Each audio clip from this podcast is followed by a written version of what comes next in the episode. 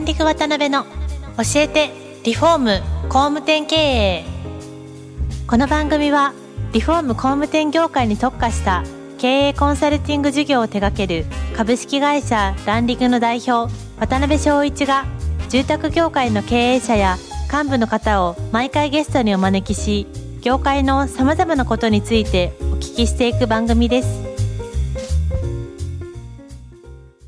皆さんこんにちはさあ今週も始まりましたランディング渡辺の教えてリフォーム工務店経営第244回目アシスタントの泉ですパーソナリティの渡辺翔一です。渡辺さん今週もよろしくお願いよろしますお願いします。荒川社長、今週もよろしくお願いします。よろしくお願いします。前回あのいろいろ幼少期のソース感食らったところから、まあ大学時代の大変だった思い出なんかお聞きできたんですけど、まああのそこからあの大学の中でおそらく建築勉強されてて、まあ将来こんなことやりたいなとかって思われながら、うんまあいろいろ想像されながらこう就職活動されてたと思うんですけど、実際どんな感じで就職活動されてどんな基準でうんどんなとこ探してたかみたいなとこからがあれば、はい。そうですね。もう建築家の夢は絶たれたので、あ、その、ね。就職をしようと。はいはいはい。作家になろうっていう夢はもうなくなったので、あ、やっぱりそこまであれだったんですか？もはい。う、もう無理やなっていう。もうもう言われ、宣言されてしまったんで、なるほどね。もうやめようと思って、うんうんうんそうですビジネスマンになろうっていうモードチェンジから、なるほど。は就職活動は広告代理店とか、い。あ家電の商品企画、とかなんかこう考えて生み出すみたいな仕事がやっぱりいいなと思って、まあそういうの受けたんですけども、はい。まあ建築学科出てうんなんで家電くんのみたいなうん。質問にはやっぱうまく答えられなくて、はいはいはい。まあやっぱ落ちて、うん。で最後、まあ、インテリアデザインの会社に行くんですけど、うんうんうん。結局やっぱこの業界なのかって感じではあったんですよ。うん。どんな会社だったんですか、一社目は？えっと、一社目はですね、ゼネコンの、まあ、グループ会社のインテリアデザインをする会社なんですけども、うんうんうん。そうですね、僕はあの巨大ビルとか、はい。超高層とか、はい。好きじゃないんですよ。好きじゃなくて、もちろん就活の時にゼネコンって選択肢も当然のように出てくるんですけど、うんうん絶対行きたくないって思ってたんですよ。なるほどね。で、なんかもっと小さいもの、手に取れるようなうん範囲のものがいいなと思って、インテリアデザインの会社をに入った感じですね。うんどういう部分が好きじゃなかったんですか？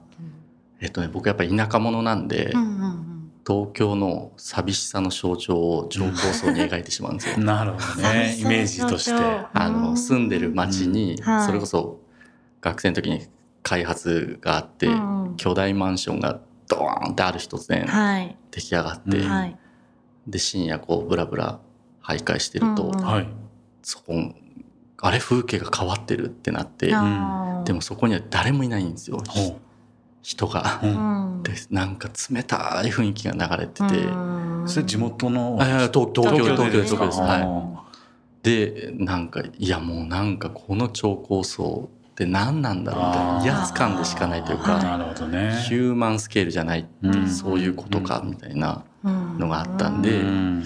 ちょっともうゼネコンとか嫌だなって思ってうん。インテリアデザインに行ったんですけどなるほど。うんまあ その会社の親会社がゼネコンで ちゃんと調べろよって感じです。けどそうですはい。そうなんです。ねならやってるお仕事っていうのは、そういう高層ビルの？はい。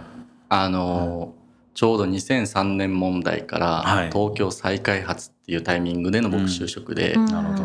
3年いたんですけど、はい。はい担当した物件がうん。東京ミッドタウン六本木のと東京駅八重洲のグラン東京と、と、えっと、鹿島新本社ビル。うんうんうやつで、ーうんもう超高層も超高層じゃないですかね。ね。そうそうたるなるほどね。はい、それの中のインテリアを設計するっていう仕事をしてました。何年ぐらいやられたんですか？その一社目の。一社目3年ないぐらいですかね。うんはい。ほんならまあご自身がね、描かれてたそうやりたいこととはちょっとまあ真逆のそうですね部。分ではい3年間やられてる中で、で、その後にスピークさんに出会われたっていうことそうです、なんですかね。そうです。そのあたりでどんな出会いがあって、どんうんうんうなん感じだったんですか、はい。うん気になりますなんかその前の前職でやってたことが割と今につながってるんですけど、はい。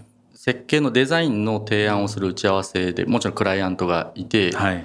クライアントに対して、まあ、たくさんプレゼンテーションをするんですよ。うんうんである時にその超高層の VIP 専用エレベーターはい。の中のデザインはいを。提案するという、まあ、そういう仕事もあるんです。はいそんな仕事が。で、えっと、そのビルっていうのは、うんうんとガラスの透明感っていうのをテーマにしたビルなんですねなるほど。でもすっけすけなんですよ。うん。でエレベーターのカゴももうガラスうん総ガラス、うーんでヒューって上がっていくとこう、うん街をスーって見下ろすみたいな作りになっていて、うんはいでめちゃくちゃ高いんですよ。うん。まあそうでしょうね。はいうんでその VIP 用のエレベーターっていう時に、はいまあ、当然のようにクライアントから高級感を出してくださいはいっていうオーダーが来ますと。はい。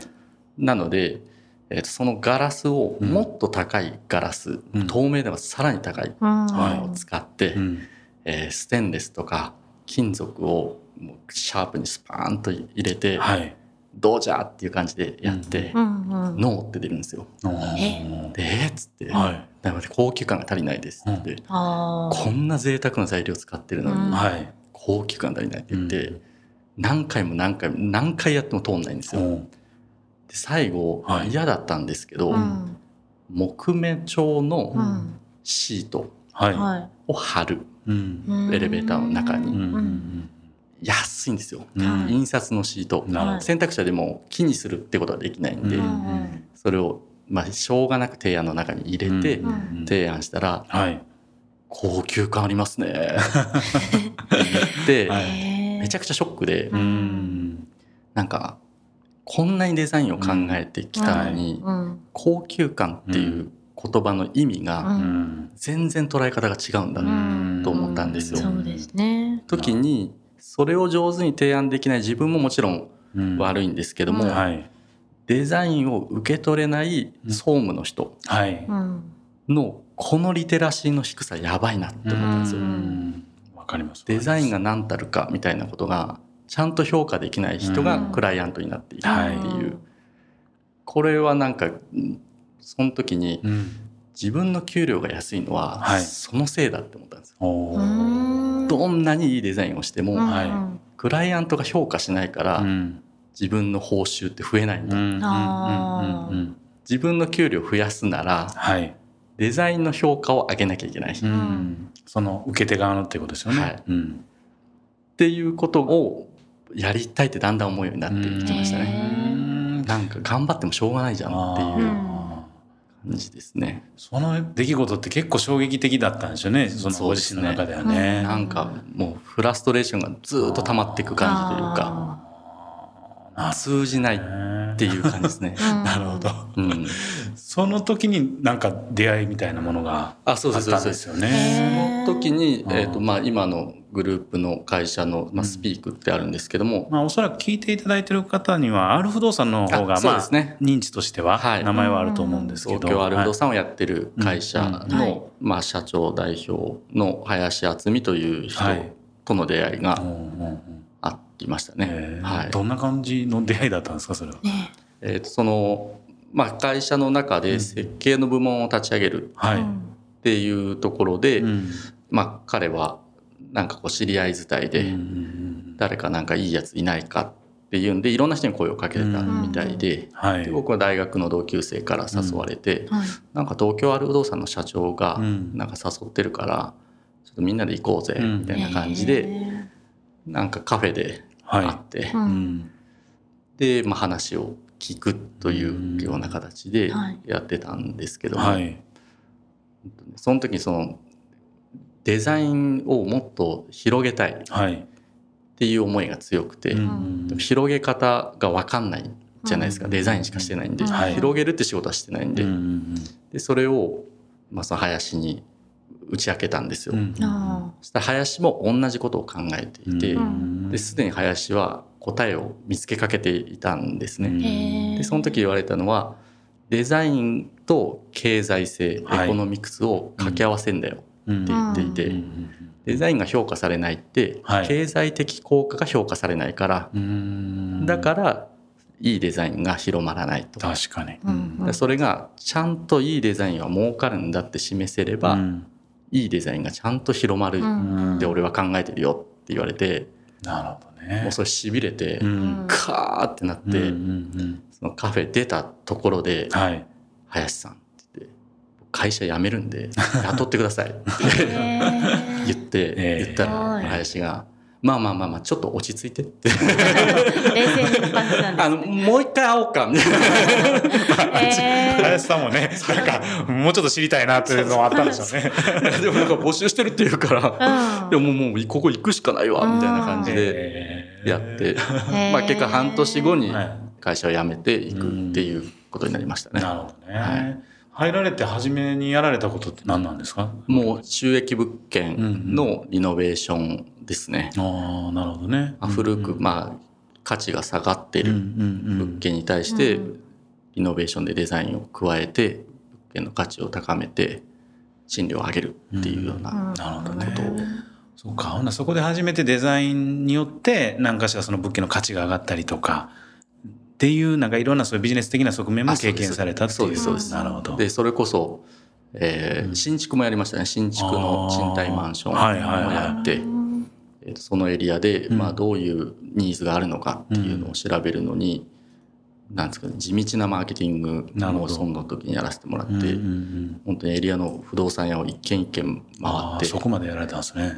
どういう、まあ、最初はこの辺どんな人住んでますとか、年収ってどんぐらいの人ですかね？とかっていうのを全部聞いて回ってへーすごい。20点30点かの不動産屋回って、うんまあ大体門前払いですよ。なんか小僧がうん 面倒くさい質問しに来たなみたいな。い知らん知らんみたいな。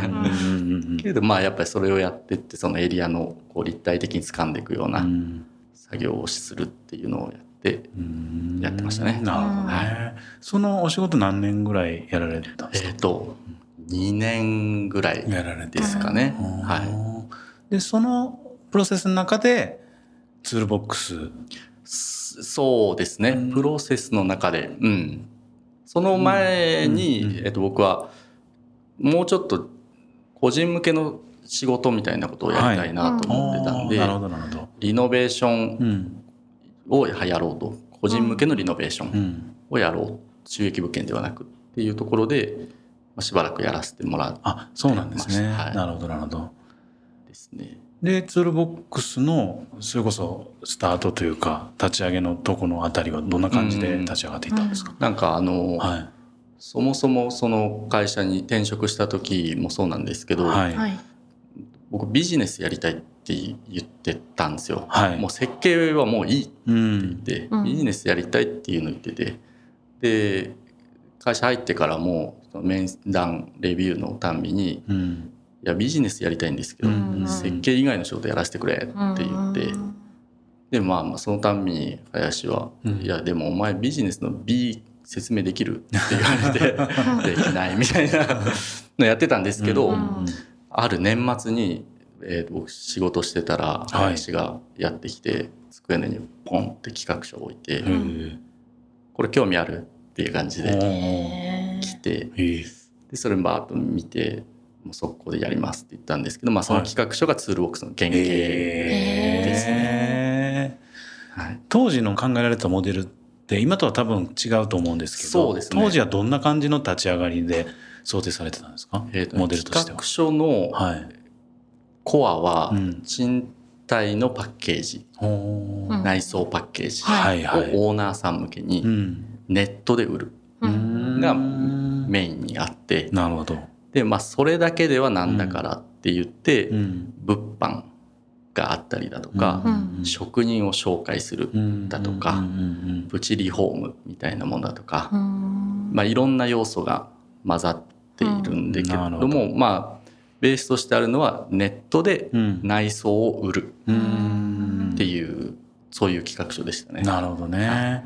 その言われた時ってどんな思いいやもうなんはいか切ったこれしかないっていう感じでした。はいはいはいはいはいはい。えー、ワクワクというかもうやまあってやるぞそうですっていう。ね。まあそこから1年ぐらい林とうん。もうその輪郭をずっと詰めていくような作業をしていましたね。なるほどね。なんかこれしかないって思ったってどんな感覚だったのかなっていうのがちょっと気になったんですけど、うんうんそうツールボックスのその企画書のと、うんああああいやこれしかないって感じなんです。え要はビジネスをやもりたい。うやりたくてやりたくて仕方がなかったんですよねビジネスというか。ビジネスをやりたかった、うん。でうんもビジネスの手がかりがわからないし、うんいろんな妄想でシミュレーションはするんですけど、結局自分が得意なことなのかうんだとか、スキルがあるかとか、うん。じゃあ一歩目の1円稼ぐ方法がないとか、っていう中でうんこれならできるっていう感覚ですね。うん。なるほどね。内装なんでうんもういや内装だったらうん。結構やってる、うん。来てるし、うん。それを商売にするってしようとしてる人って、まあ、この企画書を見る限りまだいないと、うん。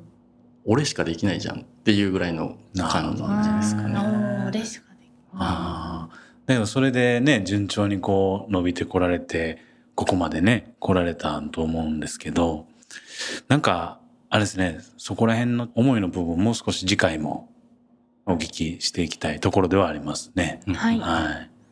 まだまだお話を伺いたいのですが、そろそろ時間が来てしまいました。次回も荒川社長にはゲストにおいでいただけるとのことですので、次回また詳しくお聞きしたいと思います。荒川社長、本日はありがとうございましたあり。がとうございました。今回もランディグ渡辺の教えてリフォーム工務店経営をお聞きいただきありがとうございました。番組では渡辺や住宅業界の経営者幹部の方へのご質問を募集しています。ウェブサイトランディングにあるお問い合わせフォームよりお申し込みください。お待ちしています。